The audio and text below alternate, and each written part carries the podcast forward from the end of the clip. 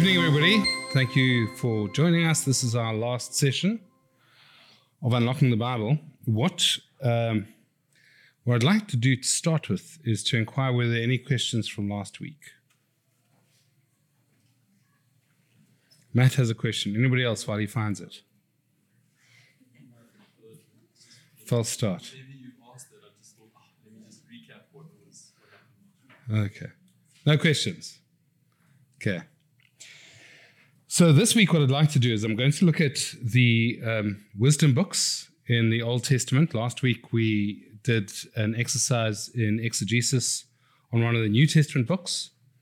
We looked at a text from, from one of the Gospels, from the Gospel of John.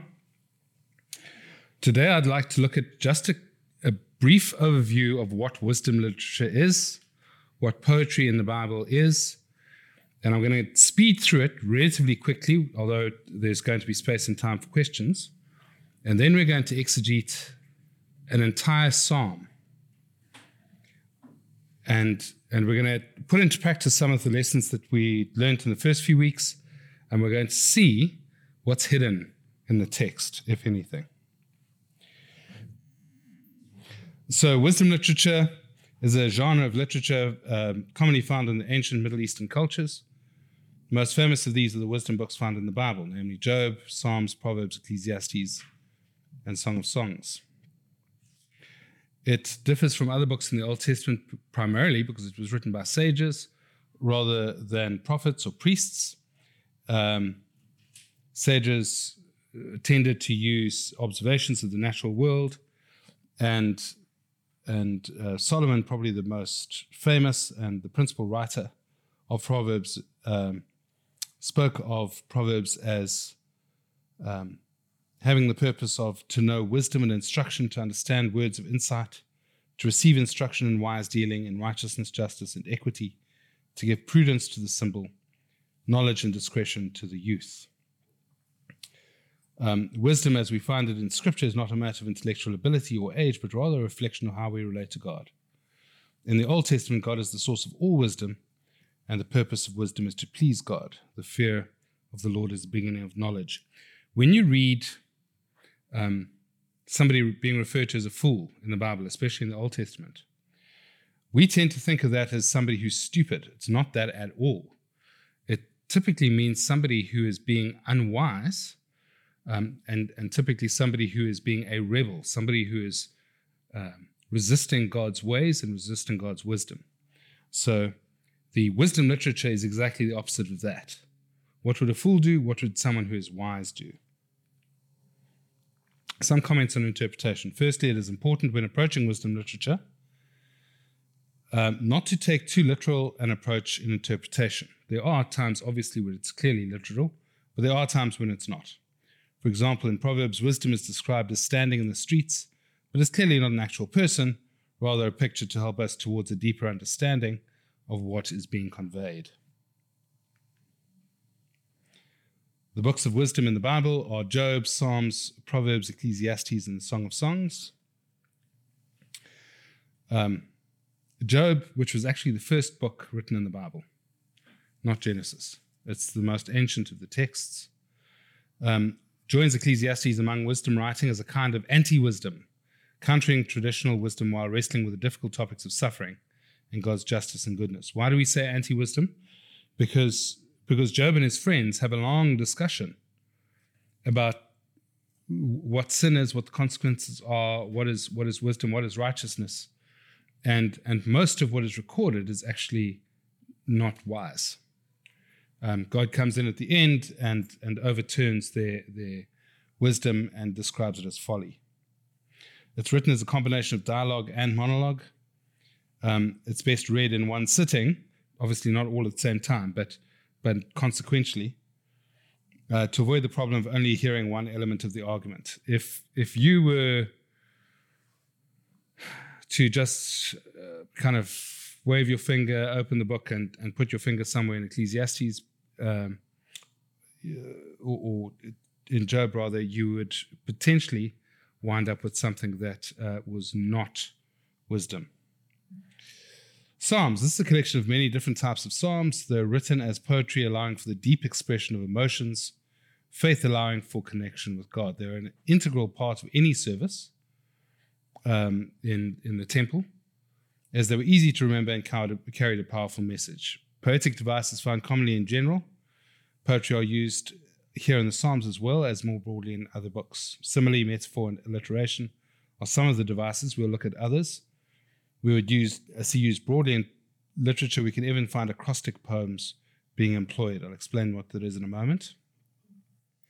Ecclesiastes. This is probably my favorite book in the Bible.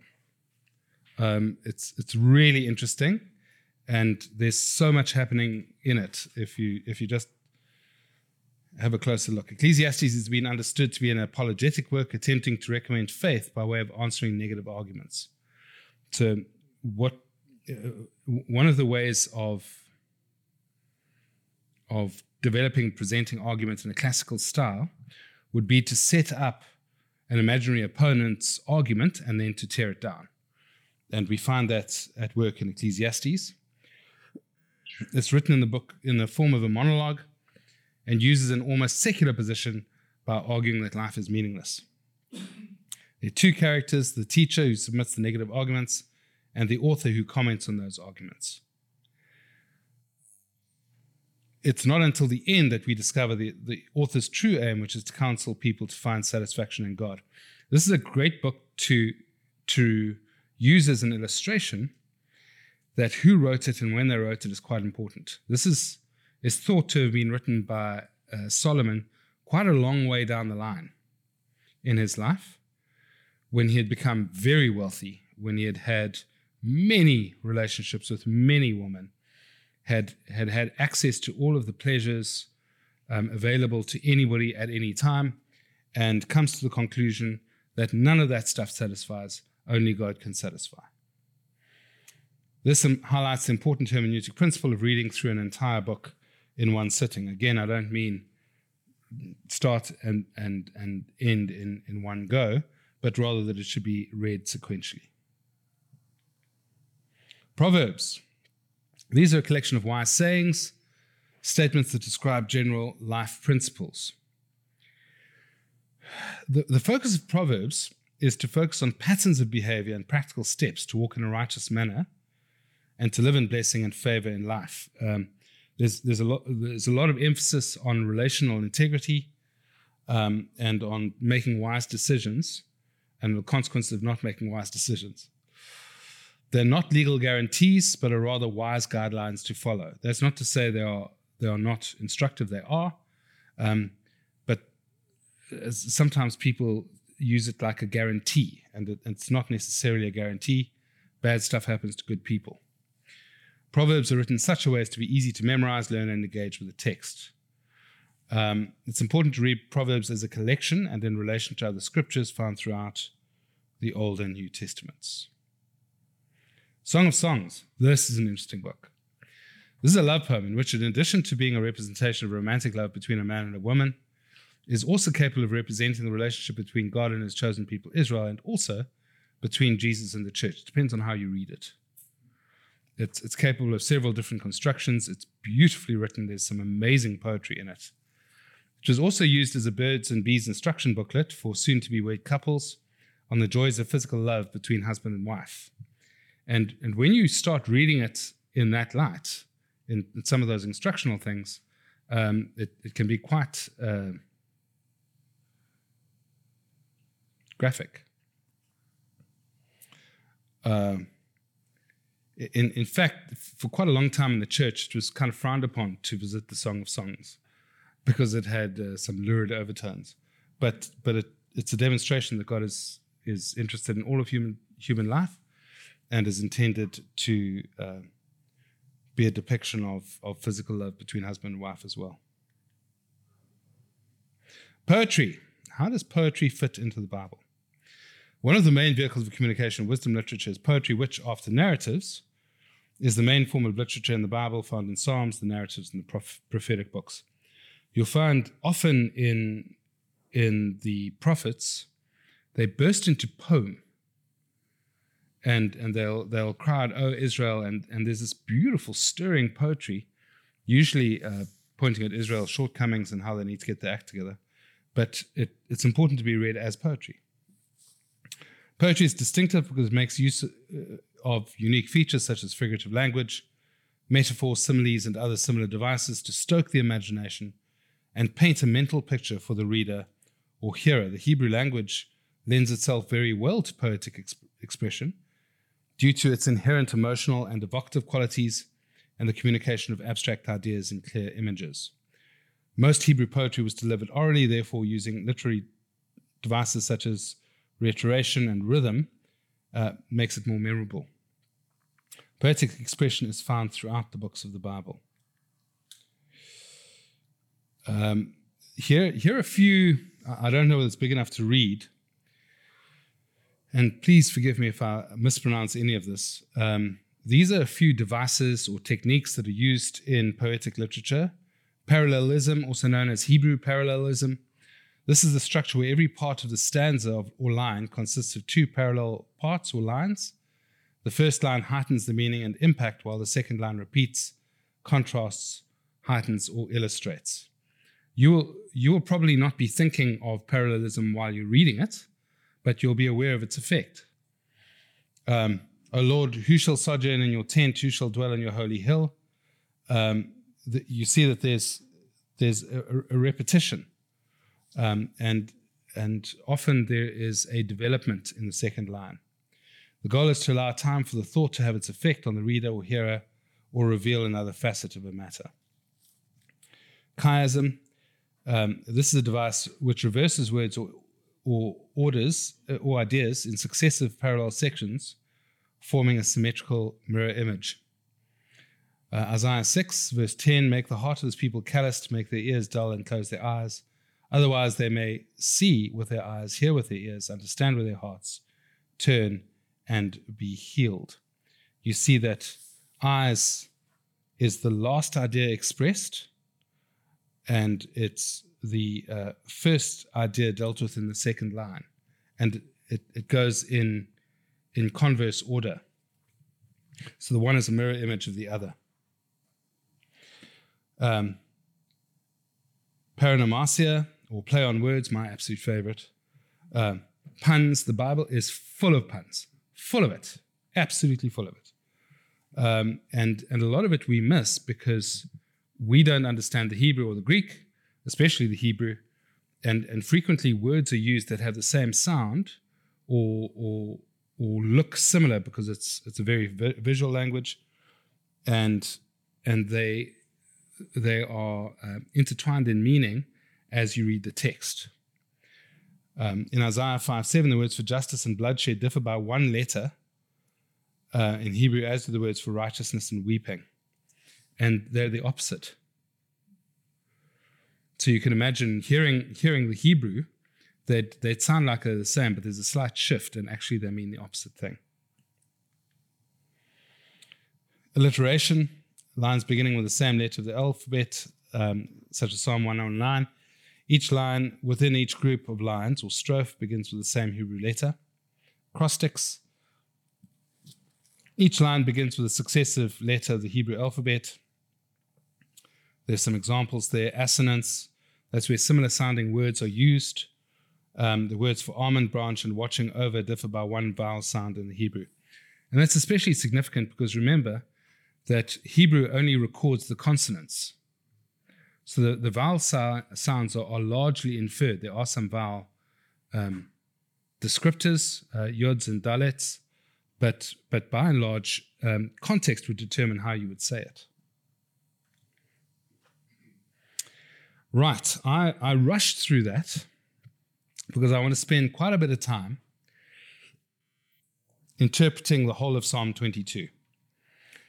And, and I've chosen this psalm specifically to wrap up our series on, on hermeneutics because it's such a great example of how a text can have several layers and the context is so vital. Um, psalm 22 is a psalm, let me tell you a few things about it, and then we'll we'll apply our hermeneutic um, disciplines to it. It's, it's a psalm of David. Um, it's a, a psalm written at a time when he was in great emotional distress, uh, pursued and surrounded by his enemies, looking to God for, for deliverance. And, and you can tell that, that this clearly lines up with events in his life. You can, you can, um, you can actually track it at a portion of the narrative text um, dealing with his life. So we understand that it's written in the Old Testament, it's written by David, um, it's written about his personal experiences, it's written as a poem, and it's written as a prayer. That's the background. As we read it, and, and as you bear those things in mind, what are some of the things we might be looking for, considering that this is a poem written by David? What is the significance of David in the meta narrative of God's dealing with humanity between Adam and, or between Genesis and Revelation? Any thoughts? I mean, for me, one of the points is that although he he was one of God's favorites, he he sinned against God, but yet after that, God still said, "You are what do you say? Um, you're man after my own heart." Man after his own heart. So, absolutely. So there's, we expect as we read um, anything written by David, there to be a degree of intimacy with God. That's important. Anything else? That's very good. He's a type of Christ. This is a great example of typology. So, you remember, we looked at types. Types um, are found throughout the, the Bible, and in many times in the Old Testament, we have a type which represents God or represents Jesus um, in part. And it's a, it's a form of, of uh, practical, visual, literal prophecy, walking, breathing, living prophecy. Anything else you might want to think about in David?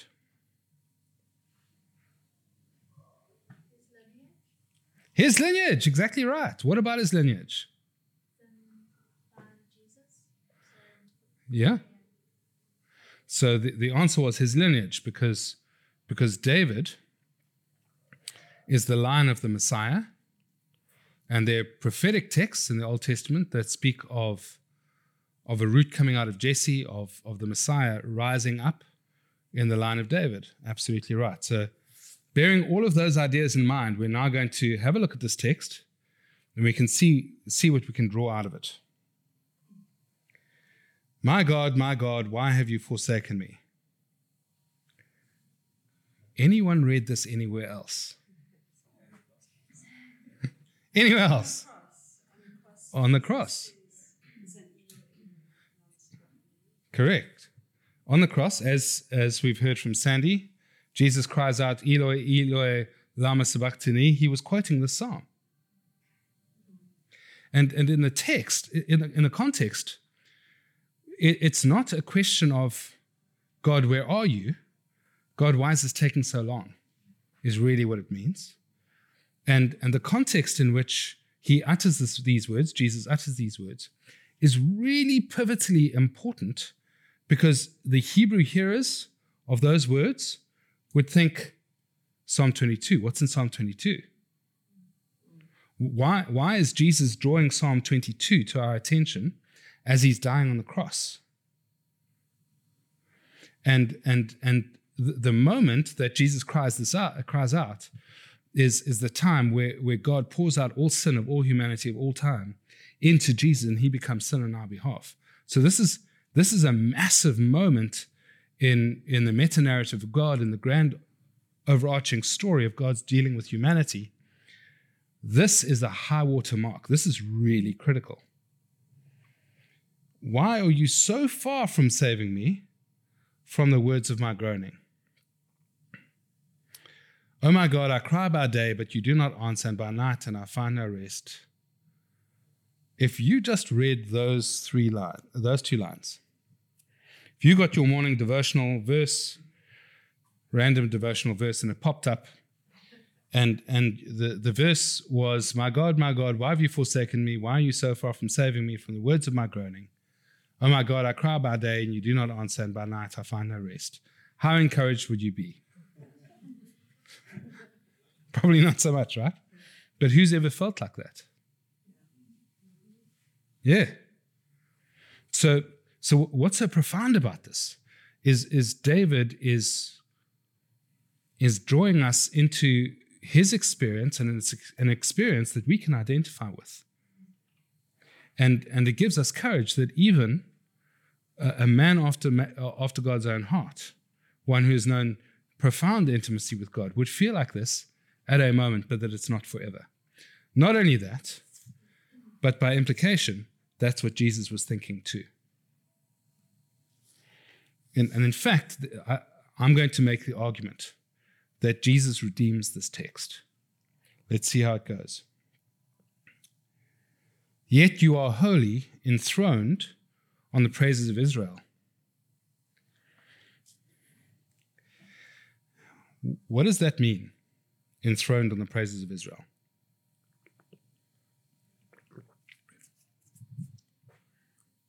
What does it mean? Could be. Think of the mercy seat. Yeah. David had the, well, I don't know if this is later, but David had the worshippers who continuously worshiped God in the temple. That's true. Yeah, he absolutely did. Just, just think of it poetically. God is not literally sitting on people's songs. What's the, the image? Who is enthroned? Who has a throne? God or a king. So, so if you if you if you just take a step back and consider what that could mean poetically, that could mean God reigns when his people praise him, or as his people praise him. So it's, it's not just that he's enthroned on the praise of Israel, but actually, as God, God's people praise him, he reigns. He is honored. He's lifted up.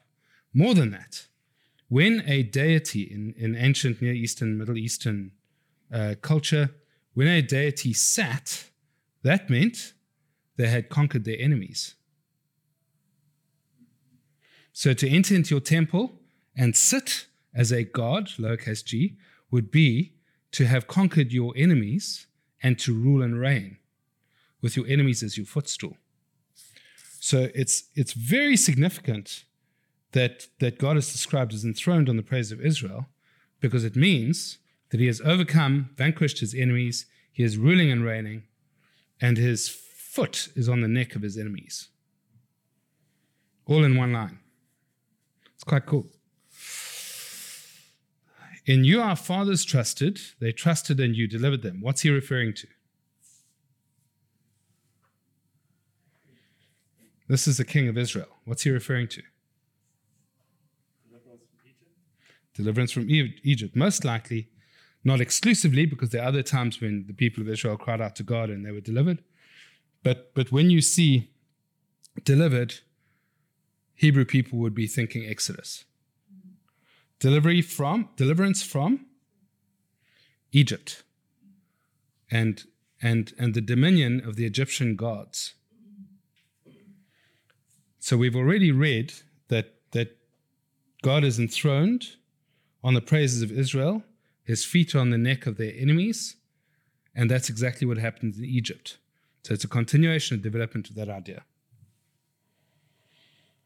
To you they cried and were rescued. Why? Because in Exodus we read, I have seen your suffering, I have heard your cries, I have come down.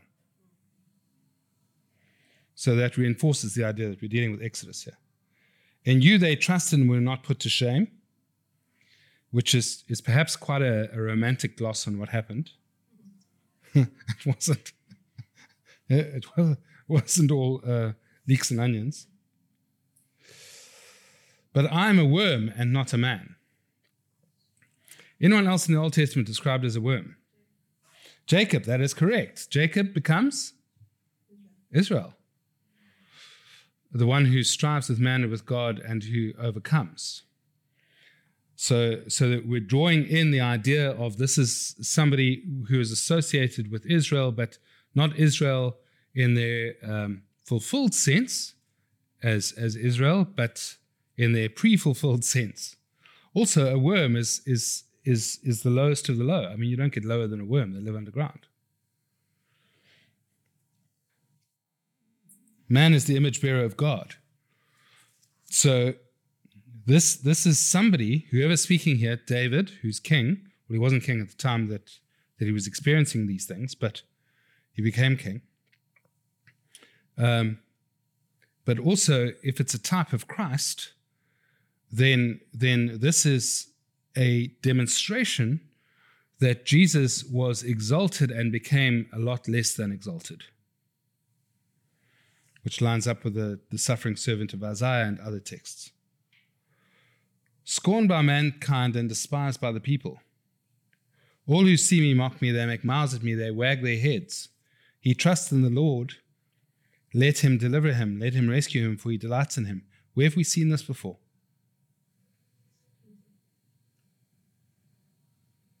Isn't it where they say Jesus, if, if God, then the angels to get me down? Yeah. This is a cross scene. This is this is an anticipation of the scene on the cross where they say, well, if if if he's God, surely the angels can rescue him. If um, surely God will deliver him. And that's mean, this is written hundreds of years before Jesus. Quite profound. They make mouths at me, they wag their heads. Um, yet. So as soon as you see a yet or a but, you're having a contrast. You're having one picture compared to another. So this picture is not a happy picture. This is a horrible picture. And this is the conclusion of Jesus' life. So Jesus goes to the beginning of his life as a human. Yet you are he who took me from the womb. You made me trust at my mother's breasts. On you I was cast from my birth, and from my mother's womb you have been my God. Uh, I, don't have time to look at it in detail, but but there's there's a lot in there that we would associate with what happened in in Mary in in the early days before she gave birth to Jesus, and um, and there's a woman who approaches Jesus and says, "Blessed are the the the breasts who gave you suck," as the King James version. Um, and and all of these w- would have been would have struck the Hebrew mind of somebody reading centuries later after the death and resurrection of Jesus. They would say, "Hey, this is what this was about." Um, Be not far from me, for trouble is near, and there is none to help. And that's exactly right, because his disciples abandoned him. He was alone on the cross. Many bulls encompass me, Strong bulls of Bashan surround me. They open wide their mouths at me like a ravening and roaring lion. Strong bulls of Bashan, we've discussed this before. Any thoughts? That's correct, the gates of hell. So the bulls of Bashan are the Ugaritic Mesopotamian um, gods with the, the, the head of a bull and, and the. Um, the idea was that that the, the gates of hell or the, the gates of the gods um, was at the place where Jesus had the discourse with the disciples, where he said to to them, "Who do you say that I am?" Peter says, "You are the the Christ, the Son of the living God.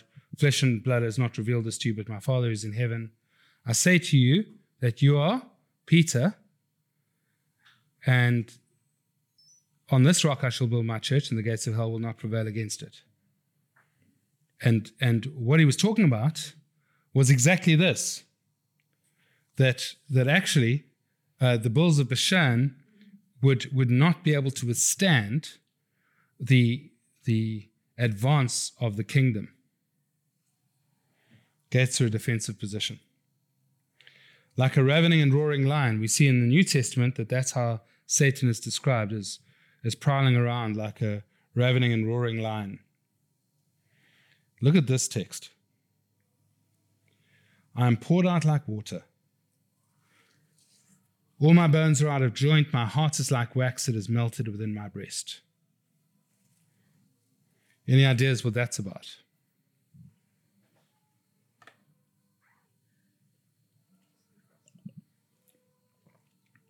It's the cross.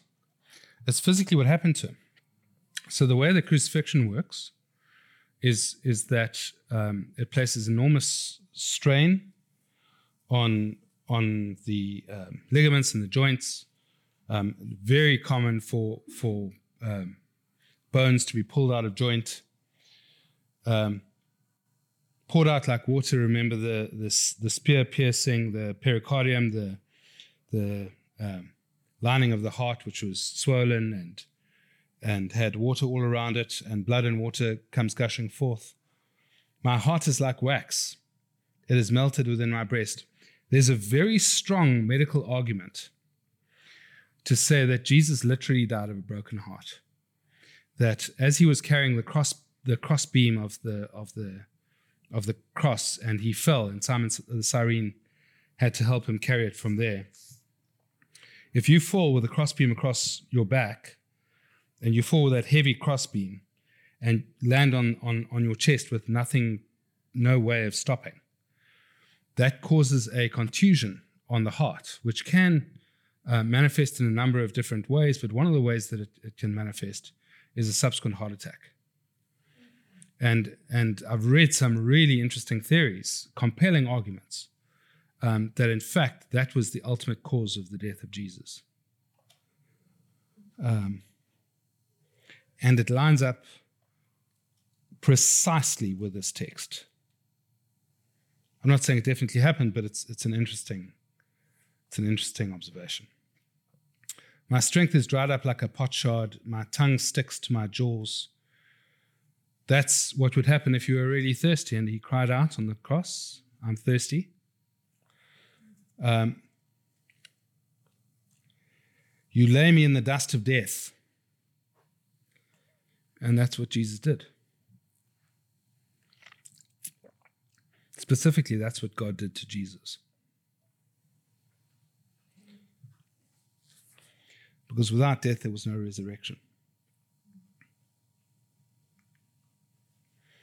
For dogs encompass me, a company of evildoers encircles me.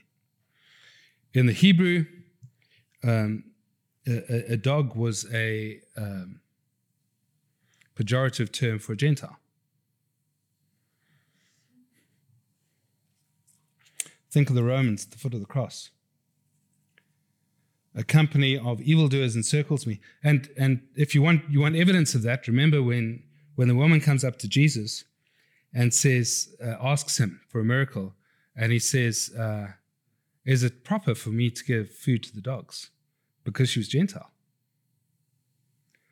And he wasn't mocking her, he was testing to see if she would engage, and she did. She said, Don't even dogs eat the crumbs from the table.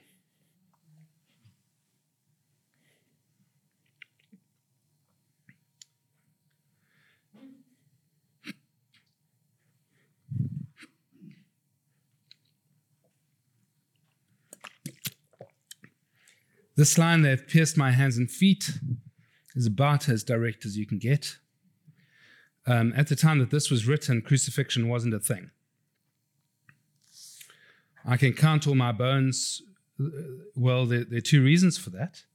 The one is Jesus, in, in his um, crucified state, would have been drawn taut and you would have been able to see his bones, but more than that, the, the lashes he'd have received across his back would have ripped all the meat, all the flesh off his bones, and you would have been able to see his bones on his back. They stare and gloat over me, they're divided. Pardon me. my garments among them, and for my clothing, or for his cloak, they cast lots. And that's exactly what happened to Jesus. It's, it's quite profound.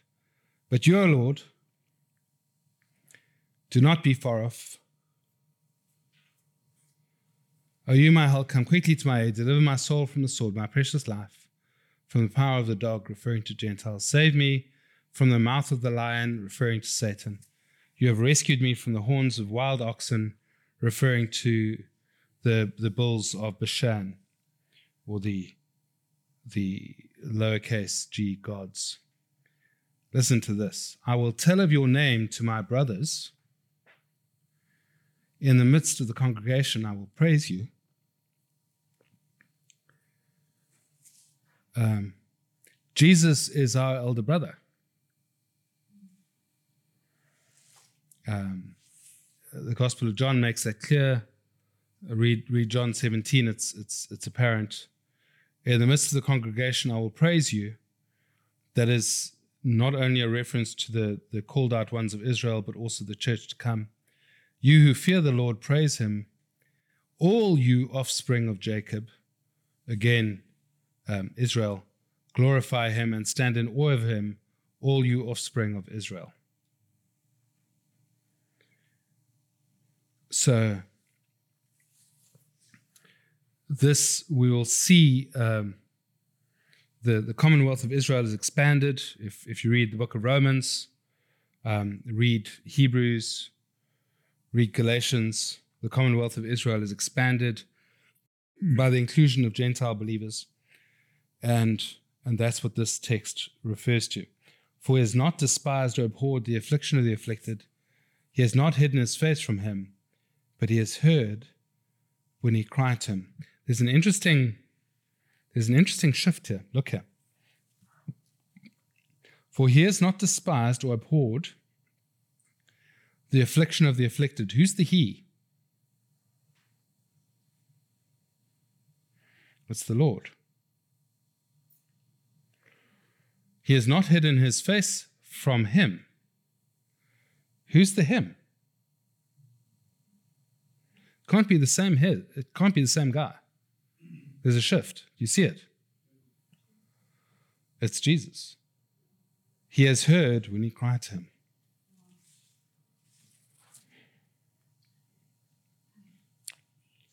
From you comes praise in the great congregation. My vows I will before, perform before those who fear him. This is Jesus speaking. From you comes my praise. My praise. From you comes my praise in the great congregation. My vows I will bef- perform before those who fear him. Whatever Jesus promised to do before God, he did. And he did it before those who feared him. This isn't, yeah? He, has heard when he cried to him.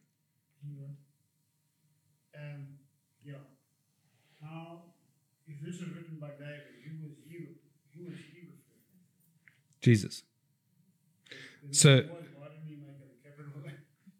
Well, uh, uh, Hebrew's not written with capital letters.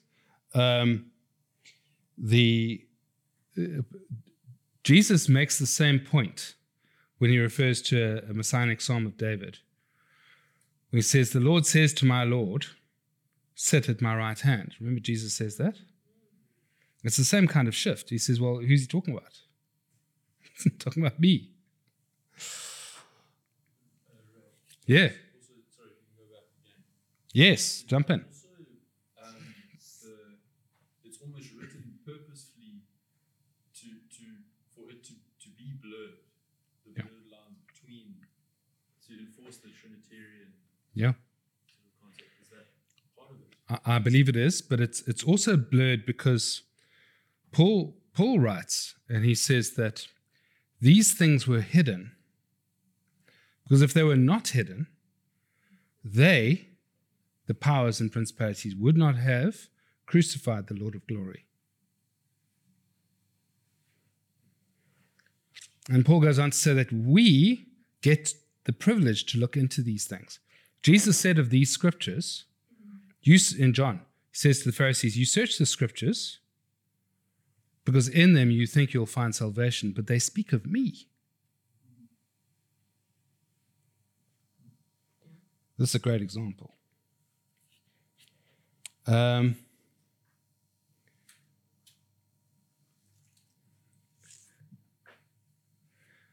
The afflicted shall eat and be satisfied. Think of Jesus speaking to the crowds in Galilee. He says, Come to me, you who are hungry and thirsty, and I'll, I will feed you. Um, he says, I am the bread from heaven. If you eat my flesh, you will never be hungry again. There's, there's just no question that this is absolutely pregnant with, with the promise of the gospel in the mouth of Jesus when he arrives. I, I can only imagine the disciples, once they get over the shock of his resurrection, revisiting this text and saying, Hey, Jesus said this in the cross.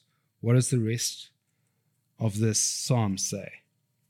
And they'd have been familiar with it because the psalms were sung. They're sung as, as, um, as we sing hymns, they, they were sung in the temple, they were sung in homes at, at Sabbath. Um, this is something that they would have been very familiar with. Um,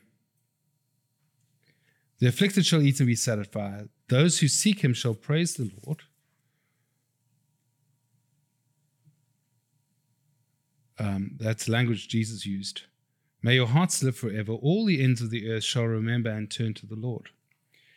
See, this is massively significant because this tells us that God's plan of redemption was never intended only to be for Israel. All the families of the nations, and, and that can also be read Gentiles, all the families of the Gentiles or all the families of the nations shall worship before you. For kingship belongs to the Lord, and he rules over the nations. This, this was a promise that, that God's redemptive story included always the Gentile nations. And it's also a significant thing that it's a reversal of um, of Psalm 82, where God pronounces judgment on, on the gods, lowercase g, who rule over the nations and do not give, do not rule with justice. And the, and the, the, the gospel and Jesus' message is very much about the redemption of the nations who had been ruled badly by uh, lowercase g gods, deities. All the prosperous of the earth eat and worship before him shall bow all who go down to the dust. This is such an incredible statement. Look here. All who go down to the dust is, is all human beings. You agree? Adam, from dust, we were formed, to dust you will return. So there's, there's no question that that's um, what that refers to. However, it can also be, if you read Psalm 82, be a picture of, of the deities, the, the lowercase s sons of God, who are cast down to the underworld and who die like people, like humans. All the prosperous of the earth shall eat and worship, before him shall bow all who go down to the dust. Even even the, the uh, heavenly beings in rebellion against God will bow to him as they face judgment. Even the one who could not keep himself alive. That's such a, there's so many ways of reading that. I'm not quite sure which way to go. Um, it's probably Satan.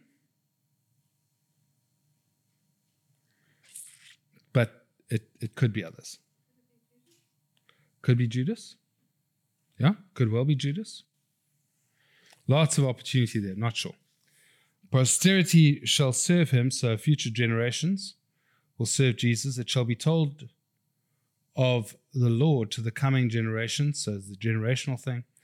They shall come and proclaim his people, look at this, to a people yet unborn. Who's that? Who are people yet unborn? It's us, it's the church. He has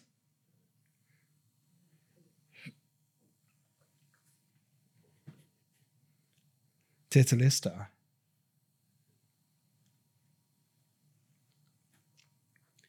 He has done it. So, what's interesting about uh, this psalm, this was Psalm 22. The very next psalm is Psalm 23. and and is is the psalm which we're all familiar with it it's the psalm of the good shepherd who is jesus and if you read psalm 23 in the light of psalm 22 it changes everything so um, And David's the shepherd. and david's the shepherd king exactly right and, and i don't think that that's a mistake i don't think that those two psalms were put next to each other by accident so i hope that that was helpful I, I hope that you have some questions for me before we wrap up. But the intention was, as we did last week, to to exegete a text from the New Testament last last week, this week to ex, exegete one from the Old, and hopefully give you some skills to to dive into the Bible yourself and get it done. Any questions? You said something about the when you talk about that the bulls of Bashan. Yeah. What was you said it was related to the.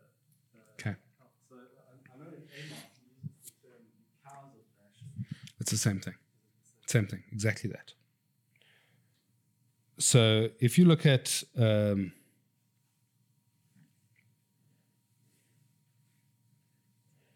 Jeepers, I hope I get this right. I'm, I'm, I may get it horribly, horribly wrong. Let me just have a look.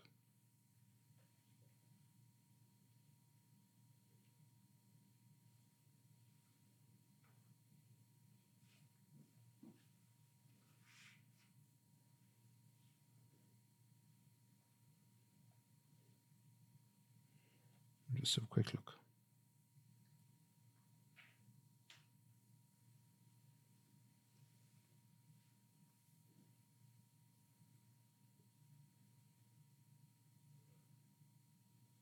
Yeah. It's in Psalm 82.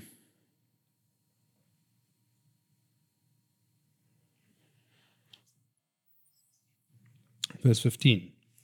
O mountain of God, mountain of Bashan, O many peak mountain, mountain of Bashan. Why do you look with hatred, O many peaked mountain, at the mount that God desired for his abode? Speaking of Zion. Yes, where the Lord will dwell forever. The chariots of God are twice ten thousand, thousands upon thousands. The Lord is among them. Sinai, where the law was given, is now in the sanctuary. You ascended on high, and you'll, you'll remember this text from Paul. You ascended on high, leading a host of captives in your train, and received gifts from among men, even among the rebellious, that the Lord God may dwell there. And the picture was um, of leading a host of, of captives in his train was that Jesus' death um, accomplished defeat over all the gods of the nations. And just as, as a conquering king would walk through the capital city and have the captured kings um, in chains behind him, so this is the image of Jesus having uh, conquered all, walking with the, the, the defeated powers and principalities in chains behind him. This is uh, Psalm 68 v- from verse 15. So, yeah. There's, there's a really interesting book on it called Reversing Hermon. Uh, Reversing Hermon, H E R M O N. Yeah, Reversing Hermon, uh, by a guy called uh, Michael Heiser. It's it's phew, it's a bit of a read. Uh, it's quite complicated, but but he looks at at this kind of imagery in a lot of detail, and it becomes clearer. Um, the passage, he uh, refers to the Gentiles as dogs. Mm. What does that mean in the Hebrew context? Because often that can be misconstrued, and I Yeah. know that people have used it to argue that Jesus was prejudiced. It's not that he was.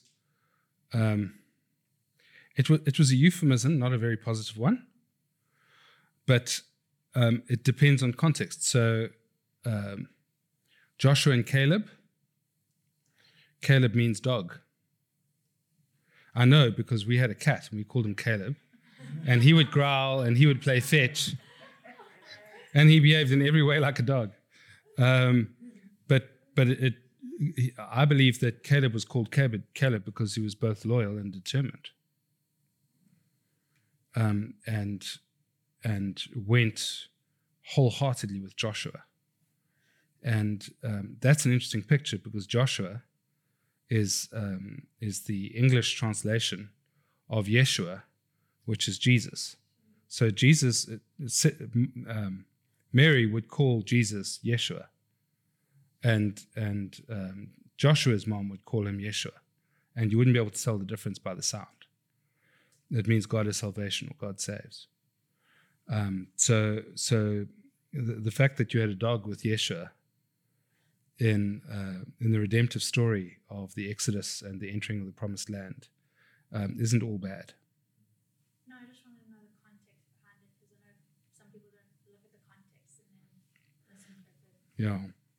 Look, look. The, the, the Bible is an ancient Near and Middle Eastern text, and it is what it is. It's not politically correct at all. It isn't. It isn't, and it doesn't. It doesn't pretend to be.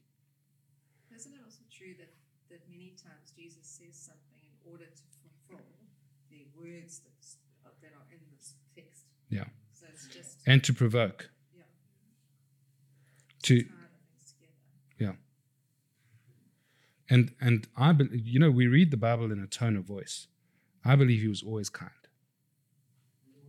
Kind. Yeah. When when he was having those conversations, less kind in the temple with the whips. I might be getting off track, but I was reading the scripture in Kings again with Elijah and the prophets of Baal at Mount Carmel. Mm. And um, I don't know how many of the 200 prophets that were seized and killed. Mm.